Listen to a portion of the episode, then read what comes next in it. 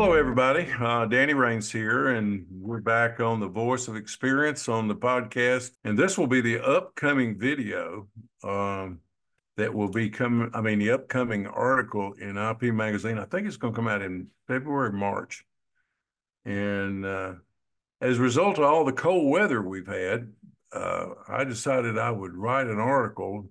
I never know what Kate wants me to write but I she usually gives me leeway to do pretty much whatever whatever the hot topic is this week or month is what I like to cover because if there's that many people asking about it or commenting on it on social media and everywhere else, uh, it could be one of those unknown topics to where it could save somebody's life or it could get somebody hurt if they don't quite understand it.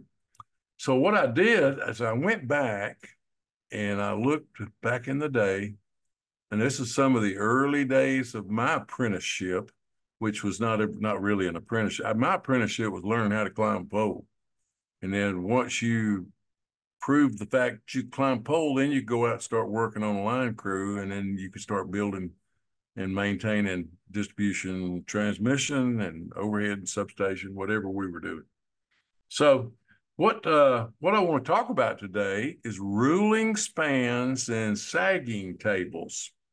In other words, the amount of uh, proper tension that you sag a conductor at. And I think as a result of the cold weather we've had, it, it came up uh, the last, I guess, I know we've had, we had, well, it's really strange. In this part of the world I live in down here, I think last Sunday morning it was nine degrees above zero and Today it's 75. So, you know, if you don't like it, just hang around a minute and it'll change. But it's okay. You get used to it if you live in the South. It's just it's not a not a continuum like it is anywhere else. Well, because of this cold weather, there were a lot of uh, there were a lot of trouble calls. There were a lot of unscheduled outages, and of course, it was in my day back when I was a training crew foreman and even a lineman, crew leader, I was a crew leader on a training crew. And that's where I really, and that was back in the 80s. And that that that basically I really started getting into the books and started looking and reading because until then, you know, it was one of those things where there was there was there was a belief out there with linemen if it looks good it'll work better and it don't look good till it ain't there's no sag in it. You know, that was the that was the bottom line. Well, get all you can get and then get three more and don't lose any making it up. That was kind of the the byline. The problem with that is, is when you do that in really, really warm weather and it gets cold, there's a problem. Uh, it's usually the tension table that you've exceeded. The you know, and we never used a dynamometer back in those days. It was all but we eyeball it, you know. That's all we ever really did. What I want to do is go back and kind of give you a little history on sagging tables, ruling spans, and then determining the amount of sag. I, I hope that most construction manuals for companies now, if you have like a spec book, specifications book, you'll wind up with a sagging table and a chart somewhere in there. You should. In other words, first thing you have to do is find your ruling span. The ruling span is nothing more than looking at a mile of wire or whatever you're pulling. Uh, get the longest span, the shortest span, but you add them all together and then divide it into the number of spans. Get the average, that's the rule, and then look at the temperature that day you're sagging and let that be your guide. Well, we had a lot of folks back in the day and a, and a lot of contractors too. Uh, they just love tight wire. I mean, I worked for a foreman. If you had any sag in the wire at all, you had to go back and go up there and put some nylon ratchet horse on and then pick it back up if it was new construction like reconductoring, things of that nature.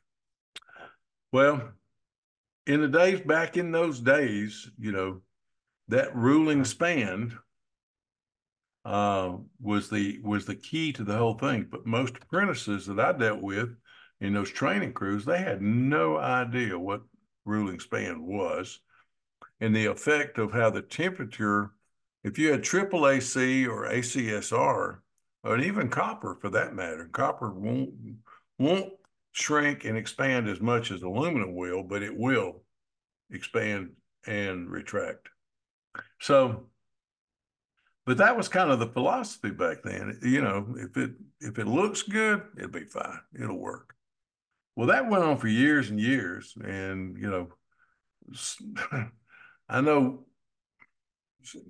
Let's try to remember. 1994, 1984, 1984. There was a uh, cold weather came through here in January. I was I was a lineman in uh, Macon, Georgia, and of course got the phone call about midnight, eleven o'clock at night. Got up, got dressed, went to work, and got in there. And, and of course, by then, you know, the temperature was zero, which had never ever happened in Macon, Georgia. I mean, I've been there just about all my life, except for a little while up in Chicago and other places. But uh, it was cold. I mean, it was so cold that the hydraulic fluid in Hi-Rangers, and that was that was back before Altec bought Hi-Ranger. But the buckets didn't work because the hydraulic fluid was freezing up. Uh, and we started getting trouble calls right and left everywhere. And I mean, we had everybody that that would answer the phone and come in and work was working that night. And there was wire being pulled apart everywhere in that town. First call I got was down south side of Macon, and it was out on what we call Cornfield Road. There was a set of 1,200 amp gang switches down there. it was 750 uh, triple AC, and which was no steel core, and which means it's going to expand and contract even more. But I pulled up down there and looked, and I said, "Oh my God!" It literally pulled the gang switch apart. Parts of the po- parts of the gang switches, the dead end shoes, and everything was laying on either side. And by that time, I think they told us, and I don't know, but I was told that it was like three degrees below zero. And we were out there, and the lineman that was out there, we set up the trucks and we had to we had to come down every once in a while and warm up because we weren't dressed for the occasion either, because that's that was the the abnormal for us.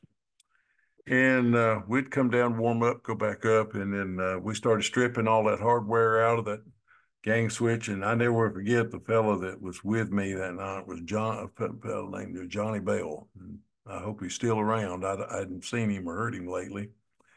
And of course, that's been 40 years ago. I never will forget. He took his nine inch Klein pliers and pulled a cotter key out of a set of glass insulators, disc insulators. And as we've done many times in warm weather, he took that cotter key and stuck it and was going to hold it in his lips right here uh, while he was actually changing the bells out because it broke the bells. And I hollered at him. I said, it was too late. He put that daggone cotter key right there and it pulled all the meat right off his lips. It was terrible. We later found out that wire had been pulled in the summer before, as well as another trouble call I'll tell you about, um, by contractors. And the the contract coordinator that was looking after those contracts, one of those guys that loved tight wire. Well, the spans were about 250 feet. That was kind of the norm for that larger wire, 750 wire. And so, you know, it, and it was pretty level ground. It was not uneven earth. It went up and down hills or anything like that.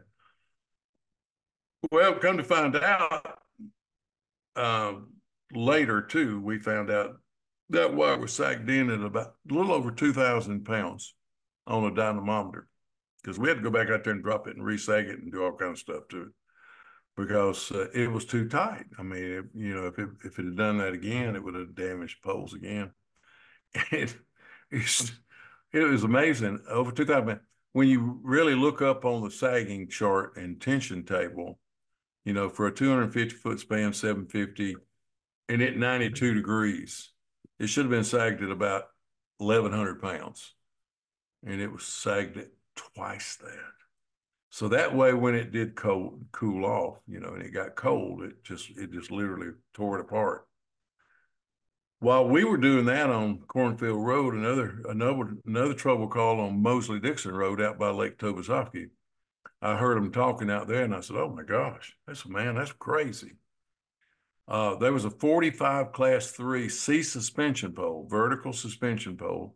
Wire come in one side, crossed the road, went back across the road that that was 397 i believe it was uh, acsr but that wire had tightened up so so tight that it pulled a four inch curved washer and that's what we normally frame the pole with behind a, a suspension insulator was a four inch curved washer and the pole was split the curved washers on all three faces were it split the pole pole, the pole opened up broken half and dropped all three faces in the middle of Mosley Dixon Road. Uh, but as I was saying, the uh, you you have to make you have to make some exceptions to the repair uh, to keep from creating another issue when it warmed back up. Just to kind of give you an example, uh, another situation. I was a supervisor at this time. I was living in Stockbridge, Georgia, and and and uh, Quarry Road substation was very near my house, and of course, you know, the system was such that there was three or four different station breakers and distribution breakers in there. If one of the other breakers would operate, and I could sitting in the house at night, I could see the bus dip. I could see the voltage dip on the bus differential. And of course, I knew then I said, station just operated and it was, it was cold another cold night. And I, before I could get in the truck and head to the station and look and see which breaker operated, it wasn't my circuit; it was one of the other three. Uh, I, I, got a call from the the division operator, and he said, "You need to go to Highway 42 and Eagles Landing Parkway." And I said, "Okay." Well, I got over there, and I knew who pulled this wire in, and I knew who was the construction coordinator over the contractors at this time. And uh, they pulled that wire in again the summer before this cold weather. And it really wasn't that cold. It was you know it was below 20 degrees which is you know you don't really think about that too much because that's not uncommon for this part of the country but i got to that intersection and that's a that's a, just a straight road and a dead end into the straight road and the three phase lines in a right of way just off the straight line road. And there was a there was one it was 750 triple AC again, and there was one conductor laying in the road uh, that was actually burning uh 14 4 25 kV system and a truck ran over it while I was standing there looking at it. I said, well, this ain't good, you know, golly. But we finally got that thing switched out and we started working on it when we finally pulled that wire back up to the pole to where it had pulled, it literally pulled out of the dead end. And I guess I just didn't tighten it up enough. But it pulled out of the dead end shoe and it liked about 14 to 16 inches, making it back to the dead end shoe. So that's how much it drawed up, you know, contracted in, in the cold weather. You know you just can't you can't operate a system that way. And i know i love to see wire that's good snug don't like to see real baggy wire.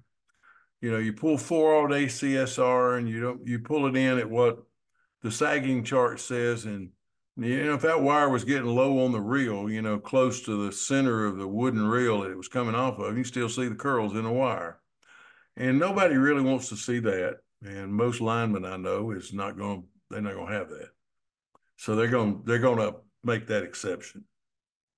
Well, when I finally, you know, left the lineman crew leader world and was in a supervisor's role, and started doing uh, um, training work for. A, we had an apprentice training crew, and that was before our training center took over the progressive training uh, program for you know the, the distribution lineman, transmission lineman. Um, I was up there and I had the training crew, and so basically I really hammered it into those guys, and I had some really good apprentices on the on that crew. I hammered it into them that you need to follow the rules uh, because if you want to go back and look at it later and see it, because you know we're we're one of those niche um, professions that we can drive up down the road and see our work 20 years later. You know, I, I changed that pole out or I sagged that wire or whatever. You know, you got to do it right or it's going to be uglier than a train wreck 20 years from now. So make sure you do it right. Well, one of the apprentice training crews I had, uh, my line supervisor, you know, once I got them through the basic load line work and uh, classroom work, and then we got them I had two buckets and a line truck and a crew leader and a lineman and three apprentices. And we all, that was the training crew. And we went out and we started doing productive work. I mean, that's how we trained the apprentices back then. But it was my job then, my responsibility then to to train them according to the way the spec book said and also the industry standards and the regulation. And then we had a safety rule book. So you know, it was a it was a challenge. It was a task. A lot of the other foremen didn't want nothing to do with it, and I said, "That's fine. I'll do it." I, I usually take on things everybody else wouldn't take. He gave us a uh, GW gave us a substation, Battle Creek substation. There was a section of uh, then Jonesboro, now Morrow, and a whole bunch of stuff south side of Atlanta. Of course, that it was growing and there was a lot of um, industrial and commercial growth in there. The load went up. The substations then became too far away. So they actually pulled 115 line into kind of the middle of all of that. And they built a substation and we pulled three circuits of 750 out of there and tied it in in respective places to break that load up to where you know the load wouldn't be so much. It was about to trip breakers on another circuit, another substation far or further away. Well, I told those guys when we did this, I said, look, we, you know, you're fixing to lay down something here that's going to be here for the rest of our lives and even longer. I said, let's make sure we do it right. Well, it was also a distrib- it was a distribution circuit. One circuit was a distribution circuit. It was an underbuild on 115 kV transmission lines and also it was hill valleys. I mean, it was it was not an easy pull of wire. Okay. And a lot of folks don't really think about this. And when I told them what I thought we needed to do, and it actually worked out pretty good. Uh, they, of course, they fussed at me, but that's okay too. They didn't quite understand, and once they did, they said, "Well, I'm glad we did this." But anyway, we pulled uh, we pulled that 750 out and went down that transmission right away. Of course, the transmission structure is 12, 1500 feet apart. So we had to add a, two or three poles in, in between. So we had to make sure that the alignment of the phase conductors, you know, related to the transmission and the distribution line, we had to keep it level or we would have had a, all kind of cattywampus going down through there. Also, to add insult to injury, uh, where we pull from, and two, there was a hill in between, and it was a pretty good little bump. Okay, so one side of that hill was the majority of the pool was long, and the the opposite side of the hill was the short pool toward the dead end, to where we went back and tied back into an an existing circuit. So in order to get that sag and tension correct, we had to sag it from both ends because once you if you sagged it from one end, the long end, the short end was so tight you couldn't hardly move it. If you sagged it from the short end, you had bag on the other end because you couldn't pick it up enough. And I said, okay, well, there ain't one way to solve this. We did the rule and span. We looked at it. Wound up, it wound up 250 to 280 feet, if I remember correct. Uh, an average span. So the rule and span wound up being about 275 feet we looked at the sagging charts that day. It was summertime when we were doing it because we always pull wire in summertime. We hardly ever pull wire in winter. And uh, we were working there and we figured it out. Well, we went in.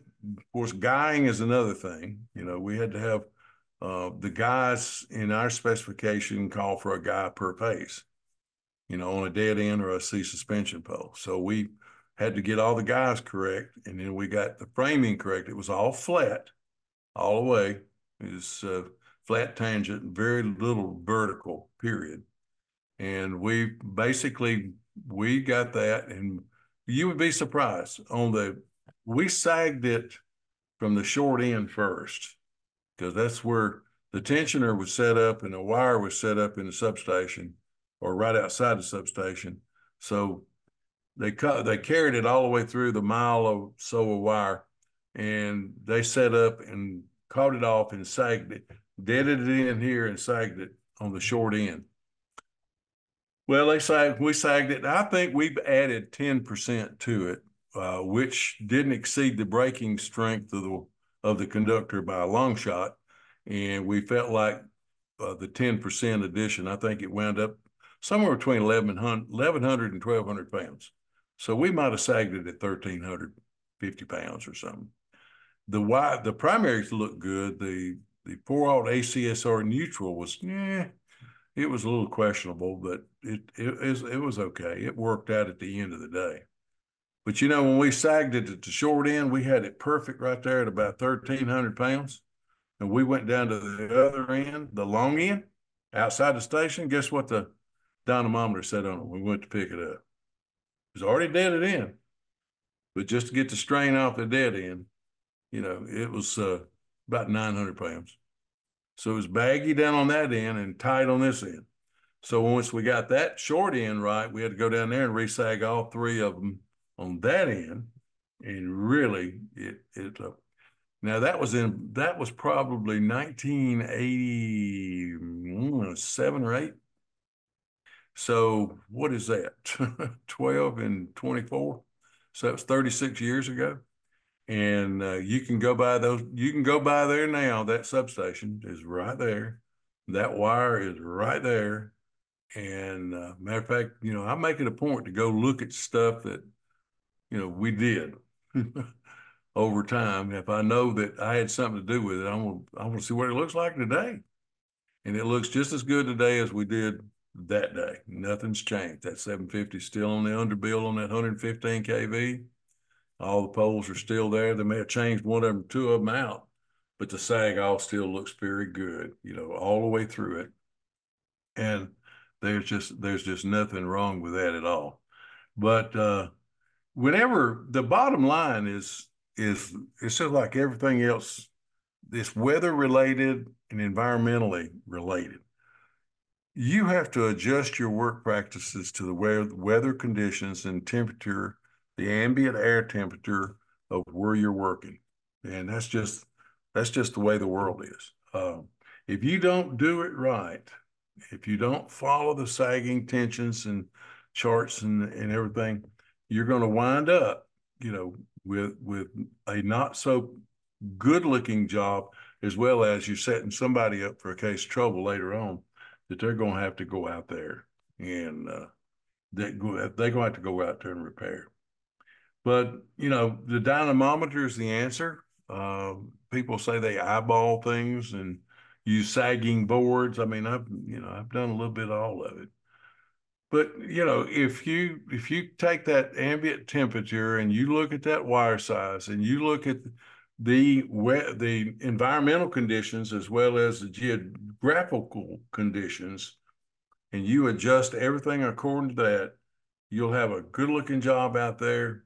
You won't have stuff falling like they've had the what was it? A friend of mine called me from somewhere, and I can't remember now where it was at. During this, when it went down to seven, eight degrees, whatever, and I think it was colder where he was at.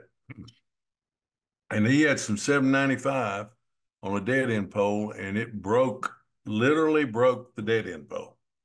And this is just last week or so. And that's another reason I'm writing this or this article and then doing this podcast today. Uh, nobody wants to have to go out there and pick up a job to where it's been destroyed because of cold weather. And I think all that is is just a result of not considering all the things we've been talking about for the last 20 or 30 minutes here.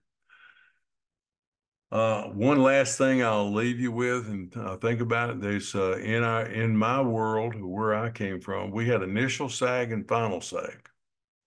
Now, if I pull the wire in on, you know, on a Tuesday or Wednesday, and that's usually when we like to pull wire. I don't really like to pull wire on Fridays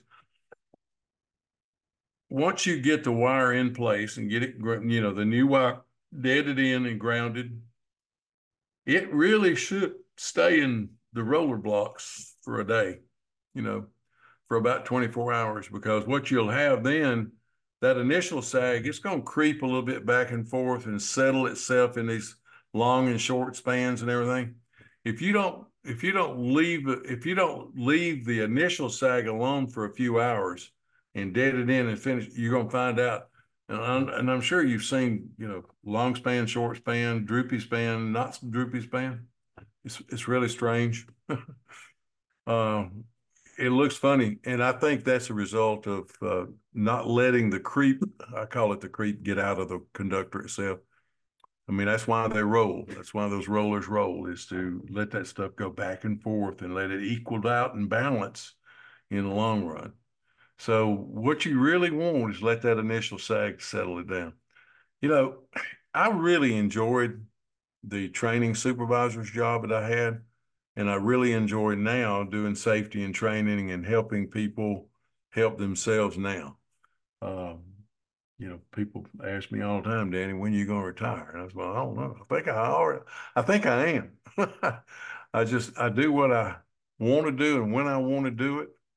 And it, it's myself and the folks that help me with my company. We really enjoy going in and doing audits and doing observations and doing training and you know enlightening people. And you you'll be surprised out there uh, about the number of people. And I think it's because of so many companies now are getting into this business that never has been in this business before and some of them are coming from other companies to where they may not have been trained as well as they should. But the way I look at it, the more we can do to make the system safer and more sound and use our professionalism as journeyman linemen, we should do that. Uh, hopefully you got a little bit out of this today on, on sagging tensions and tables. And I, I'm, I, you know, I would welcome any conversations, comments, emails, whatever you need. Uh, if I can help you here or answer any questions, feel please feel free to call me. Be glad to talk with you. Uh, always enjoy talking line work and building building lines and catching trouble. That's what we're all about. So take care out there. Uh, God bless you. Look out after one another. Nobody's going to look out after you as much as you can for yourself. Be safe. We'll see you next time. Let safety shine by joining us for the IP Utility Safety Conference in Orlando, Florida, this May 21st through the 23rd. Register today at iputilitysafetyconference.com. Expressed during this podcast are solely those of the individuals involved and do not necessarily represent those of Utility Business Media and its employees. It is strongly recommended that you discuss any actions or policy changes with your company management prior to implementation.